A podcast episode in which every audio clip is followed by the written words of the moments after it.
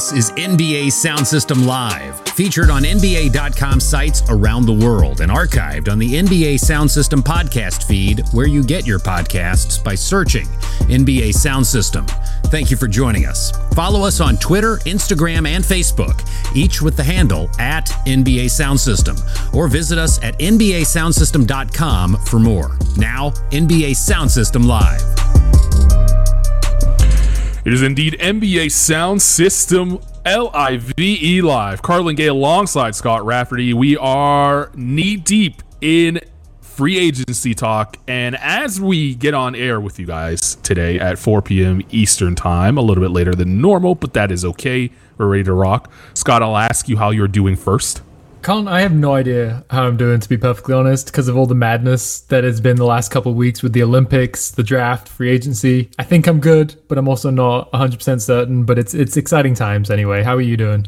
I'm good. I'm, I'm gonna actually say that I uh, I'm gonna I make you feel a little bit better because I will say for one of the very rare times that I was wrong and you were right about something. Um, oh. As we get on air right now, it is breaking that uh, DeMar DeRozan is reportedly being signed by the Chicago Bulls. Yes, the Chicago Bulls of the NBA. Uh, the, the, it's going to be. It looks like it's going to be a uh, sign and trade situation uh, between the Spurs and the Bulls. Uh, with DeMar DeRozan going to the Bulls uh, in exchange for Thaddeus Young, a future first round pick, and two second round picks. Um, that's according to uh, Shams Charania of the Athletic. Um, Chris Haynes had DeMar DeRozan going to the Bulls first, and we're still getting more uh, as I'm speaking right now. It's looking like it's going to be a three-year, $85 million plus deal for DeMar DeRozan to join the Chicago Bulls. And the reason why I say off the top that I was wrong and Scott was right is because we had the argument off the air that the DeMar DeRozan move would likely go to a championship contender and, and not a, a, team that was just in the middle of the pack like New Orleans, like any insert any team there. Uh, and DeMar goes to the Bulls that uh, aren't any closer to the championship than uh, the Spurs would be, in my opinion. Um, so you're right, Scott. There you go. Hey, money talks, I guess, at the end of the day. But um, it's it's kind of a surprising move. I didn't really see Chicago initially being the team that DeMar DeRozan would go to, but we know they were super aggressive last year, at the trade deadline, getting Nikola Vucevic, and they have their eyes set and kind of ending this postseason drought. So it it's going to be an interesting fit. We've talked about DeMar DeRozan quite a lot on this show. Fantastic player, incredibly skilled player, hasn't made an All Star team in a couple years, but he still's performing at an All Star caliber level. But you know he, he's not a, a very good defender. Neither are Zach LaVine and Nikola Vucevic. So you know what does that team look like on that end of the court? And offensively, you know he's a guy who um, has changed his game quite a bit, but he's still at his best with the ball in his hand. So you know I, I think that can help Zach LaVine having an additional playmaker. But it right. could take some time for them to figure it out. And also Vucevic is used to having the ball in his hand. So a fascinating signing here, and um, yeah, we'll we'll we'll see how it plays out if there's one thing we learned from the playoffs, and I've said this multiple times uh, mm-hmm. since the start of the playoffs, is that you need multiple ball handlers on the floor to have any sort of success in the postseason. By the way, Chicago wasn't a terrible defensive team last year, right? They were uh, 12th in defensive rating last season. Uh, it's really offensively where they struggled. Um, but it, it, you know, getting Vucevic, getting DeRozan, maybe they'll put more points up on the board. Outside of Zach LaVine, they just didn't have anybody that could you know get you a bucket whenever you you needed it. Um, that's changed a little bit, right? That that that is now mm-hmm. changed with DeRozan potentially uh, as as being reported, and uh, and Vucevic already there. So um, you know, the Bulls are there, and uh, you know, my initial thought on the uh, on the potential DeMar DeRozan signing there to Chicago is I, I like the move for Chicago. I think it puts them now firmly as a playoff team in the Eastern Conference. They still have a uh, another level to get to to just get to that upper echelon in the East. Obviously, Brooklyn, Milwaukee, and we'll talk about the Heat a little bit later on. Uh, I, they are there in my opinion, but I think that puts them right in line with, what, with the Knicks and um, you know the uh, the Hawks and teams like that. Um, you know, depending on how this roster decides to fill out around them, because you can't, you know, discount Lonzo Ball being there uh, now mm-hmm. in Chicago. So you talk about defense, that helps a little bit. He's a really really good defender and can uh, put some pressure on opposing ball handlers. And then that's another guy that can get you set offensively. So the Bulls are making moves uh, this offseason. They well, it really started at the trade deadline. It looks like they're going in uh, for it, and they're going to try and compete and, and build around Zach LaVine. I mean, if this didn't end in them making the playoffs, I think that would be a huge disappointment considering how aggressive they've been. But it also speaks to how crazy free agency is that, you know, up until about 10 minutes ago, Lonzo Ball to the Bulls was like that their big move of the offseason. And to your point, I completely forgot about him until you until you mentioned him. So these things move very quickly. Um, this team has a lot of talent now. Um, they should absolutely be in contention to to make a uh, get in the playoffs in the Eastern Conference, but it's also crazy. There's a lot of teams. I think we could go through every single one. There's probably at least 10, 12, at least 10 teams in the Eastern Conference that kind of fancy themselves um, making the playoffs next year. So it's it's going to be crazy. But yes, this team should absolutely make the playoffs. That is very clearly what they are kind of gunning for at this point.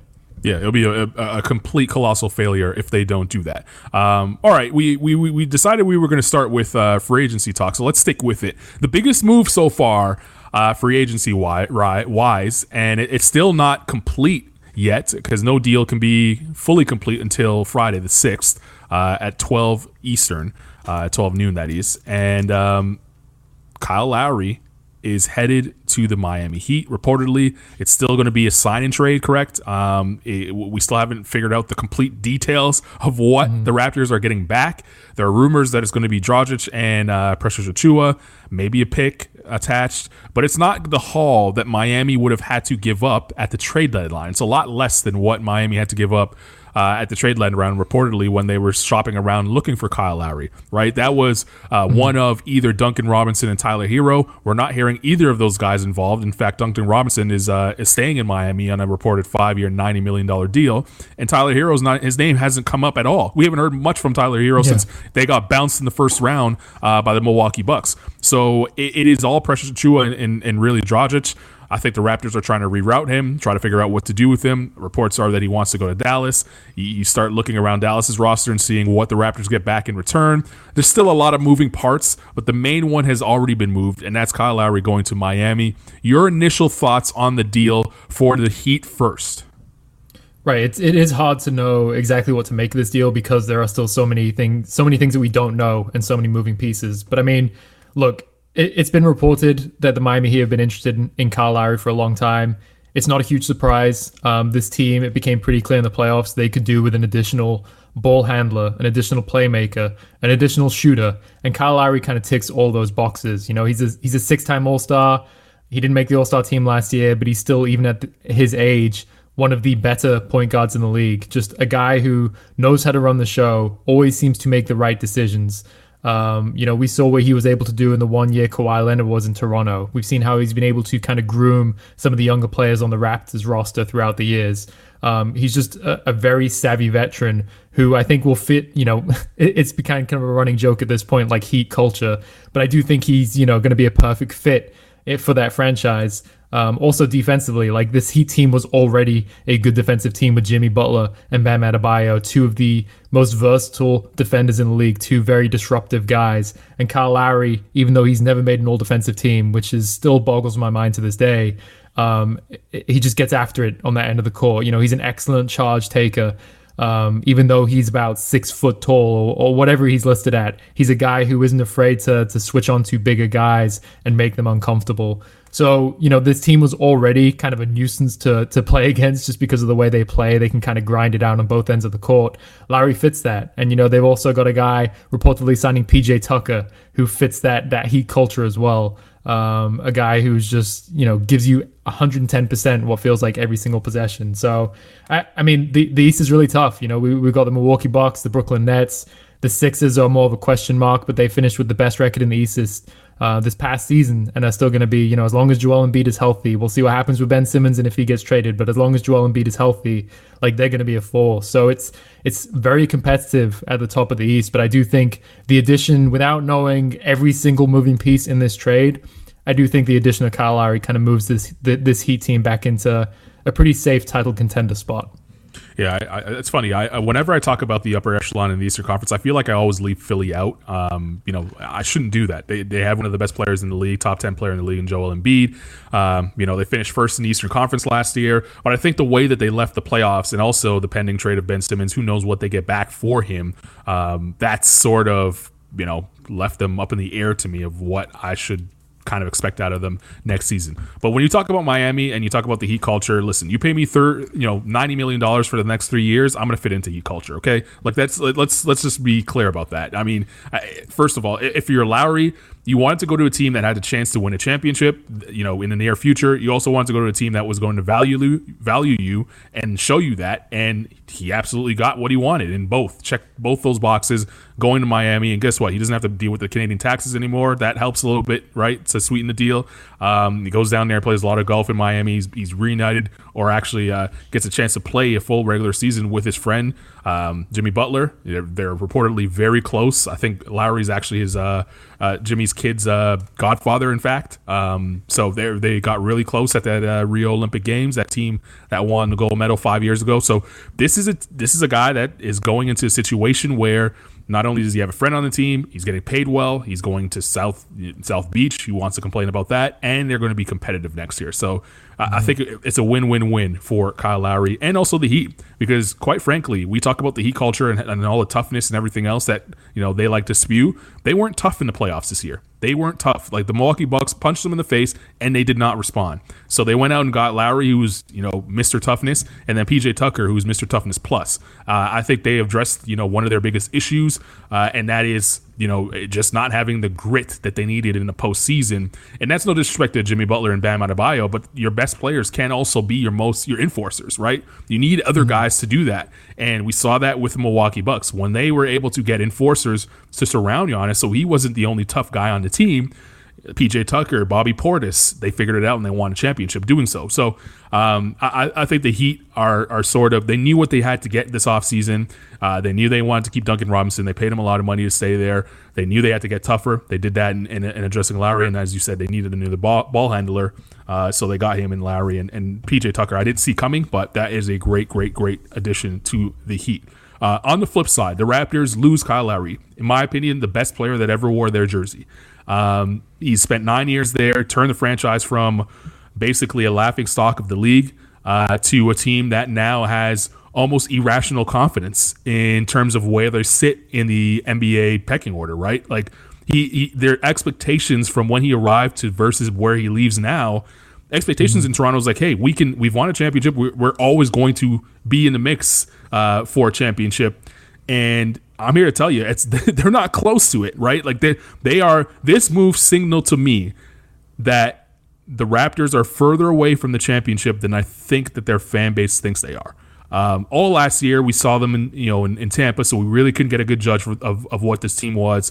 But let's face it, they finished outside looking in uh, of a of a ten team playoff race. Like ten teams made the playoffs last season. I'm, I'm counting the play in tournament there the Raptors weren't even close to making the play-in tournament. Um, and you, you, could blame injuries, you can blame uh, you know the weird year, you could blame Tampa Bay and all that other stuff.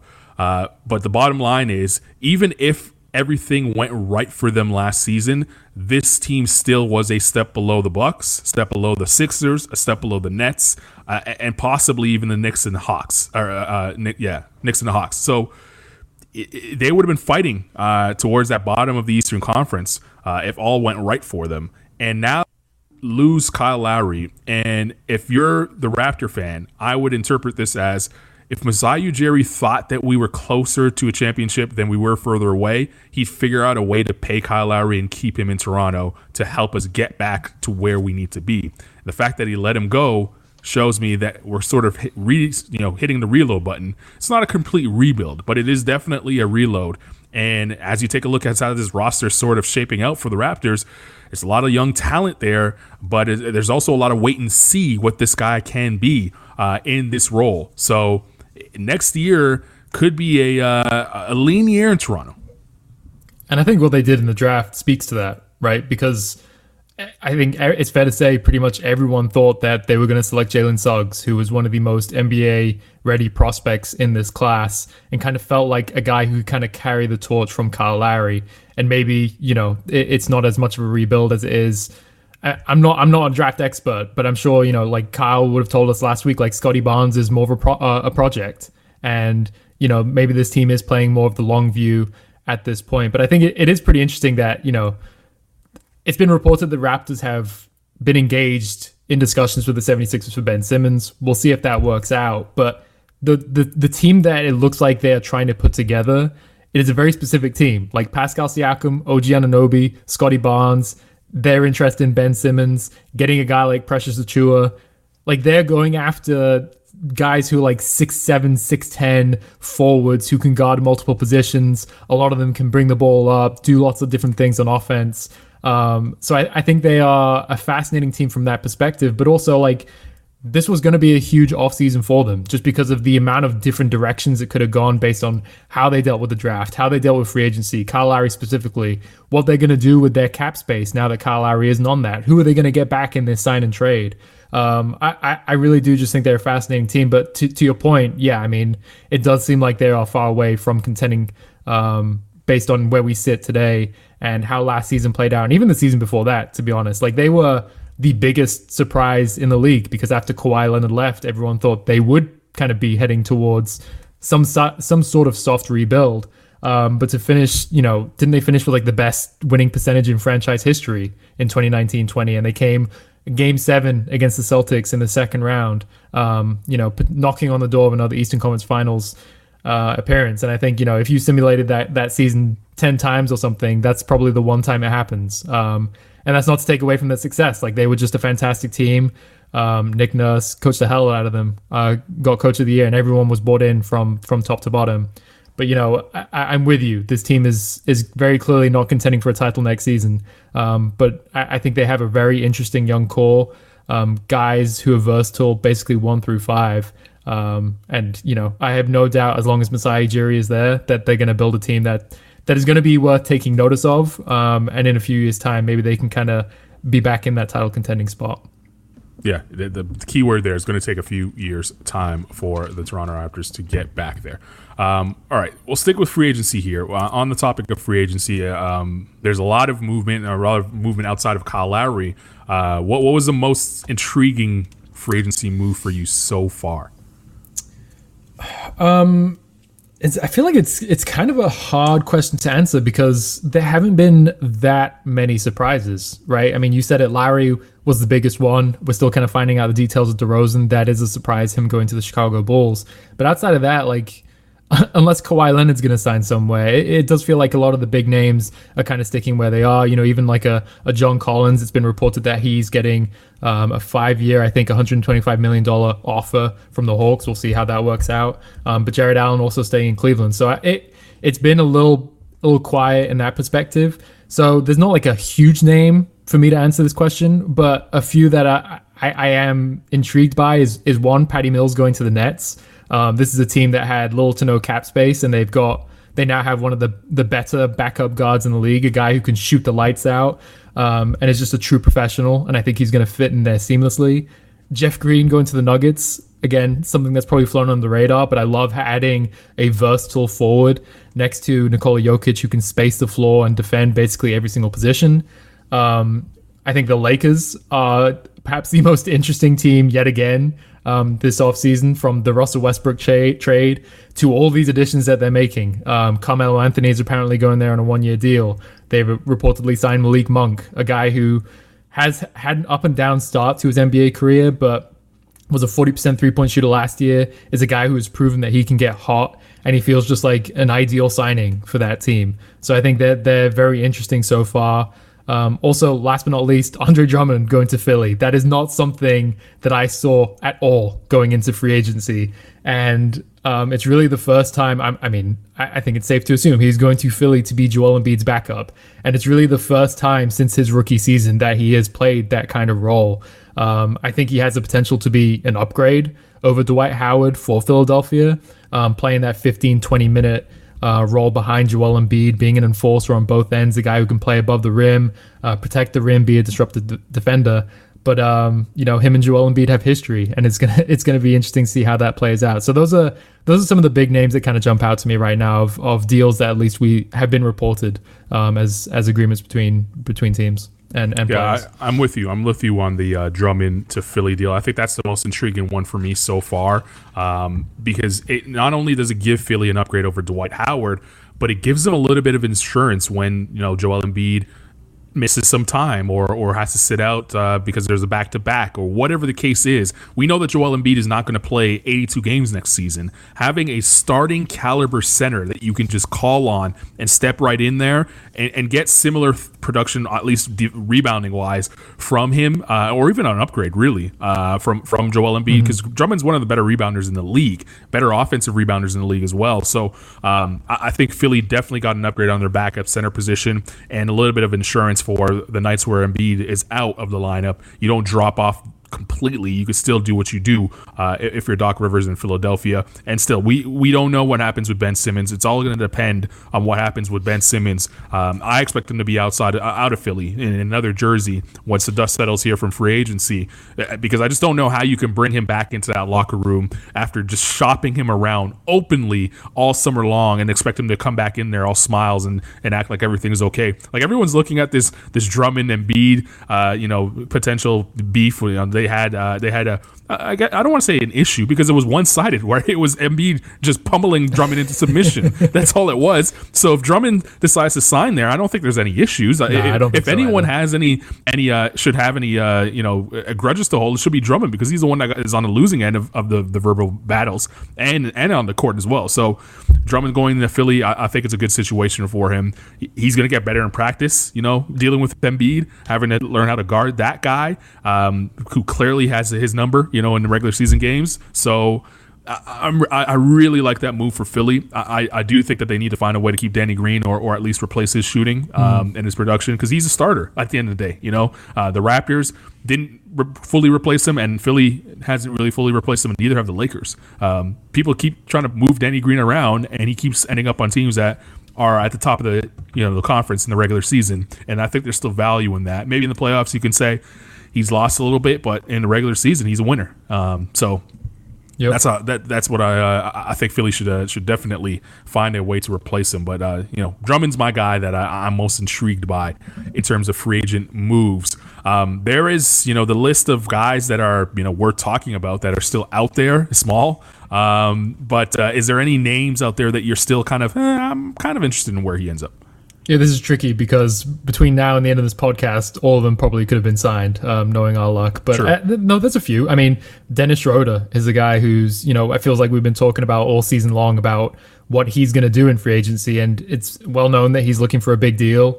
It's safe to assume it's not going to be from the Lakers at this point because they just traded for Russell Westbrook. And it seems like they're kind of rounding out their roster. Maybe there's a sign and trade there. You know, they're reportedly still interested in getting Buddy Hield, which is kind of like the first package. Um, that they were reportedly interested in um, before that Russell Westbrook trade. So I think Dennis Schroeder, where he ends up, what kind of deal he signs, I'm very interested to see.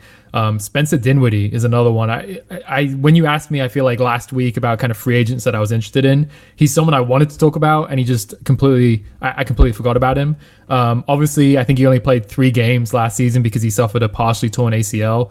But I mean, he he averaged a career best 20.6 points per game in 2019-20, and his efficiency kind of fell off in the second half of the season, but I remember around All Star time, like he, he was getting some buzz as a potential All Star in the Eastern Conference. A guy who really has improved pretty much every single year he's been in the league.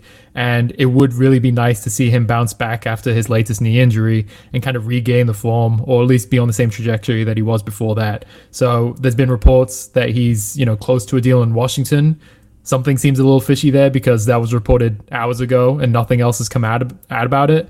Um, but it, you know, I, would like to see him kind of land in a good situation and, and get a good payday um, and see if he can kind of return to, to his, his pre-injury form. But those are those are two unrestricted guys. On the restricted side, Lauri Markkanen is, is a name, and potentially, you know, he, he might be involved in this sign and trade with with Lonzo Ball. Um, there's been reports and um, you know, and, and the Pelicans getting Devonte Graham. There's been reports about him potentially being involved in that deal. but a guy who you know has had a bit of an up and down start to his season, similar to uh, career, similar to Malik Monk, but he's he's flashed a lot of potential. You know, he, he's a, a seven footer, a power forward who can stretch the floor at a high rate, and he's another one in, in the right situation. I feel like he could blossom. So um, it, it doesn't feel like we've really heard much about him yet, um, but this is getting the time where I feel like names like this, the market is starting to the market and the money is starting to run a little bit dry. So it feels like now now what we know about DeRozan getting the money he got, it feels like Markkanen is going to be on his way out. Like I, I don't know how Chicago can pay yeah. Markkanen the, the money that uh, he could command uh, on top of what they gave DeMar DeRozan. So we could just assume that he, he'll probably be out of here by the time you are, if you're listening to the podcast uh, version of this show, he, he's probably on another team. Um, restricted free agency, I, I, I know uh, Kendrick Nunn was restricted going into it. He's now unrestricted. I'm interested to see where he lands because I think he's a guy that could come off the bench somewhere and light it up, be sort of like a Lou Williams type. Um, I think that's the perfect role for him on a, on a decent team. I don't I don't see him as a starter in the NBA anymore. I know Miami had him starting and he, he did well playing in that role, but I, I do think that he's more of a guy that's going to come off the bench and fill it up. And speaking of Miami, Victor Oladipo, uh, a guy mm. who hmm. out there and um, you know three years ago was you know a, a guy that people would say, hey, he, he's he's on his way to getting a max deal, or could be a, a needle mover for your team. He's not that anymore, but um, you know that's all, only because of injury. If he's able to get back healthy and be fully healthy, what can he become? Um, would be very interesting. So he still has to get a prove it deal somewhere, but I'm, I'm interested to see where that prove it deal could be because it's, it's going to be on a good team. Like he's not going to go to I don't know Sacramento and stink it up. He's he's going to go to a team that you know is is is is, is halfway decent and has minutes available to him, then uh, he could be you know the the team the guy that shifts them in the right direction. So I'm very interested to see where uh, Victor Oladipo lands at the end of all of this. Um, all right. On that, by the uh, way.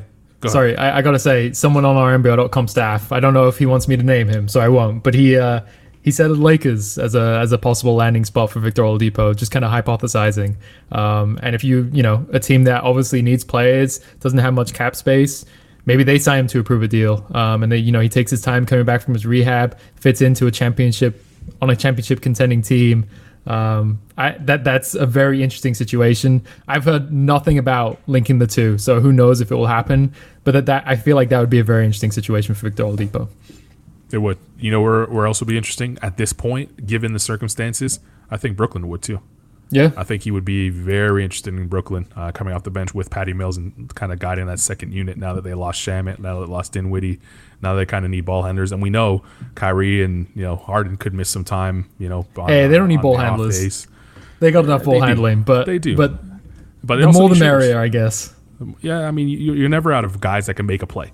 Um, yeah. and, and Oladipo could could look really good next to playing next to three three Hall of Fame caliber players, right? So uh, that's not a bad place for him to land uh, and, and contribute to a championship. We saw, we saw what it did for Blake Griffin, right? Like we didn't think that yeah. Blake had that sort of role playing game to him, and he turned into a great role player for for the Nets, and he's going to be back there next year.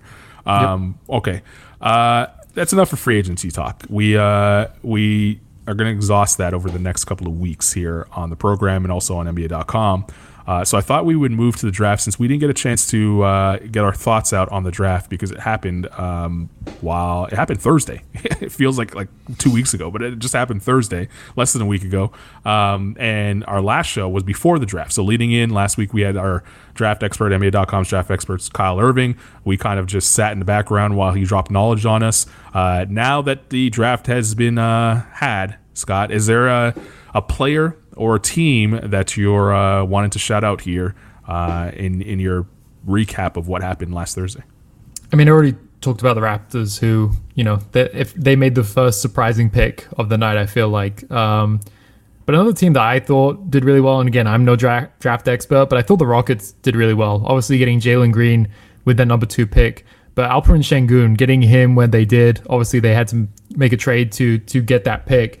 Um, but you know, I've heard a lot of people, a lot of draft experts are super high on him. He has obvious limitations. He's not the longest guy. He's not a great defender right now. Um, but, you know, a post scorer who can pass, play in the pick and roll.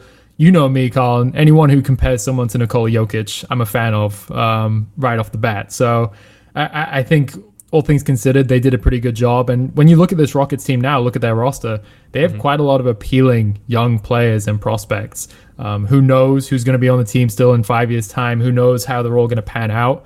Um, but that they're starting to put together an interesting roster. So I, I'd probably give a quick shout out to the Rockets, um, in addition to the Raptors, for kind of how things played out on, draft night. Yeah, the, the, Rockets made a lot of picks. Um, you know, got some young talent there. Still not going to watch them play next year. A lot of people won't watch them play next year. It'll be a little while before we pay attention to them on a national level. Uh, but uh, you know, J- Jalen Green could turn into something special. Uh, I think he has yep. that sort of quality uh, to him. Um, when you look at the draft, I think I, am very interested in how the Warriors picks end up turning out. Uh, Jonathan Kuminga and Chris Duarte, uh, sorry, Moses Moody. Um, those two picks, to me, um, you know, they're they're landing in a perfect situation. Uh, if you're a rookie, you're landing in a situation where, you know, you're getting to learn from Hall of Fame players, Hall of Fame talent, and you know you're coming off the probably coming off the bench, and you're not going to have to score a ton. You're just going to have to, you know, really lock in defensively, make the right play when, you know, it comes your way. And when it's all in doubt, you just throw it to Steph and hope it goes in. And nine times out of 10, it probably will. So I think Kuminga and, and, and Moody specifically, um, those two guys are going to enter a situation where um, they're going to do a lot of winning early in their career. And most lottery picks don't have that luxury. So mm. uh, that's a that's a plus there for the Warriors. The only other and Kyle thing said that Kyle said yeah. that by the way. He said, "Don't don't let Jonathan Kuminga fall to the to the Warriors because he's going to be perfect for them." Um, yeah. And you're right, a guy who can just kind of focus on defense at least at the start of his career and see how the rest plays out. Uh, it feels like a, a, perfect situation for him and, and, the Warriors too. Perfect pickup. And for both those guys, who you know, Moody's a little bit more advanced offensively than Kuminga is, but a, a guy like Kuminga who took a lot of bad shots in the G League uh, season that he had uh, was super inefficient. He's going to a team where he's going to have more space to create than he's ever had in his life mm-hmm. uh, playing next to Steph and and and and, and Klay. So um, that and he's going to have a uh, you know a strong pick and roll partner in uh, in in their in their draft pick. Uh, from last season, his, his name's uh, James Wiseman. Uh, so you're you, you look at that team. So there's some young pieces there, yes. Um, Nico Mannion's just killed it in the Olympics. Uh, he's going to come back with a ton of confidence if he's still on the on the roster this year. Um, they, they have a lot of guys that are young. They're going to be hungry, and then you pair them up with Steph, and, and finally we could get to see Klay back on a court, hopefully healthy. Um, it's going to be a tough team to deal with. Uh, I don't know if they're, they're, they're not championship contenders by any means. They're still going to have a a, tough sledding uh, in that Western Conference, but when you're a, a lottery pick, most times you're ending up on a team that's probably going to be right back in the lottery. That's not going to be the case for Moody and Kuminga. So um, you know, I, am looking forward to see them play uh, this season coming up uh, for the Warriors. Hopefully, uh, that, that's that feels like one of those days where I got to take naps because you know the Warriors play on the West, and I, I don't do well with the, the West Coast games. Scott, you know that about me. Um, yep. But whenever they make their Eastern Conference road trip, I'll, I'll be tuned in for sure. Um, speaking of the Olympics, we just we just shouted out Nico Mannion. His his uh his Olympic campaign is over. Scott, we're down to the final four on the men's side and on the women's side as we record today. And uh, as you're listening to the live show today, uh, the quarterfinals will begin uh, on the women's side today. Eight teams remaining trying to get their shot at uh, an Olympic medal. Uh, start for the with the men first. Um, the the Americans uh, are, are through. The Australians are through. They'll be playing each other in one semifinal, and then we have Slovenia who have who have not lost a game yet with Luka Doncic playing uh, uh, with them, and France in the other semifinal.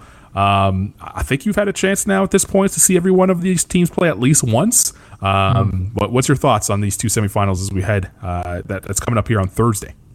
I mean, this is going to be fun. I think USA Australia should be a great game. Um, Australia, we've talked a lot about them before. They've never medaled in the Olympics. This is a team that's hungry. This is a team that has been together before. When you look at, I know Aron Baynes is injured now, but Aron Baynes, Joe Ingles, Patty Mills, it feels like those three have been playing together forever. They've got some young pieces now. Um, this is a team that I don't think is going to be afraid of Team USA. And we saw them actually defeat Team USA in the exhibition game um, before the Olympics. So we know what they're capable of. I think U- Team USA looks different this time around. Um, they, they got hit in the face a little bit in those exhibition games and then that first loss to France. And the last few games, they've looked more like themselves. So I, I think it's just going to be a great game. Um, two, two powerhouses going at each other, two teams looking to prove themselves. Um, and then on the other side, I mean, anytime you get to watch Luka Doncic, you should sign up for it. And France has been fantastic as well. They obviously defeated USA in the first game in group play. a team that has Evan Fournier, who, who's been playing great in the in this tournament, signed a big deal with the New York Knicks. Rudy Gobert, I mean, one of the best defensive players in the NBA. I, I just think it's you know four teams that are, are hungry and and want to medal, um, and it's going to make for two very thrilling semifinals games. I think. Yeah, it, watching Doncic go against the uh, French defense is going to be interesting, and then on the other side, yeah, yes, the U.S. have looked better in their last three games. They beat Iran, they destroyed uh, the Czech Republic, uh, and and make quick work of Spain in the quarterfinals. But those are three teams that aren't on the level that Australia is. So if we want to find out how good this U.S. team is, we're going to find out in the semifinals, and uh, it's going to be interesting because uh, the Boomers are going to be there and giving them their best shot. Um, I think this is the gold medal matchup. Australia mm. and and America will be the gold medal matchup for me. Uh, I love Slovenia and what they're doing. I love France as well, but I just think these two teams, Australia and the U.S., are uh, just a class above those other two, and, and should win the gold medal. Um, it, it, whoever wins this one should win the gold medal. Uh, so that will be interesting to see. Um, of course, you got to get up uh, real late on the East Coast. It's at uh, midnight. Um, starting tip for that U.S. game will be at 9 p.m uh, Pacific time for you guys out on the left coast. Uh, but will be a fun game. You know, Australia's not going to back down. Mm-hmm. They're not going to be afraid of the Americans, and Team USA knows what's in front of them. Uh, a lot of these guys that are on Australia play in the NBA. So, um, you know, is Kevin Durant the best player in the world? That that, that conversation's been happening um, in NBA circles for uh, for the last little while, and for the last decade, uh, for, Carlan. yeah, for, for for my money uh, right now, uh, to be the man, you got to beat the man, as the great Ric Flair once said, um, and that's Giannis Antetokounmpo. So uh, you know, Kevin Durant could re-enter the conversation if he's able to lead this team, uh, Team USA uh, squad to the gold medal. But right now, for my money, it's uh, it's Giannis. I, I, think you agree with me on that. so we, we, don't need to we don't need to really debate about about that. Um, the women's side we gets going tonight. Uh, if you're listening on Tuesday on the live show, 9 p.m. Eastern, uh, 6 p.m. Uh, Pacific time. It's China. It's Serbia. That's going to be a tough matchup. Um, I I, I, honestly can't pick that one. That's that's like a that's like a toss up for me. Uh, a lot of these games are. Um, Australia and the U.S. are playing in the quarterfinals. I think the U.S. will make quick work of Australia. Australia did a great job of getting to the quarterfinals in a thrilling game. Their last game, they had to win. They had to beat Puerto Rico by at least 24 points, and they were able to do that. And that was a game that was really close at half, uh, and they pulled away in the second half and, and were able to, to get in on the point difference system, uh, winning by by over 24 points. So now you know, they celebrated like they won the gold medal uh, after that game, and I think it's going to take a lot of them out of them emotionally to get back up to that level.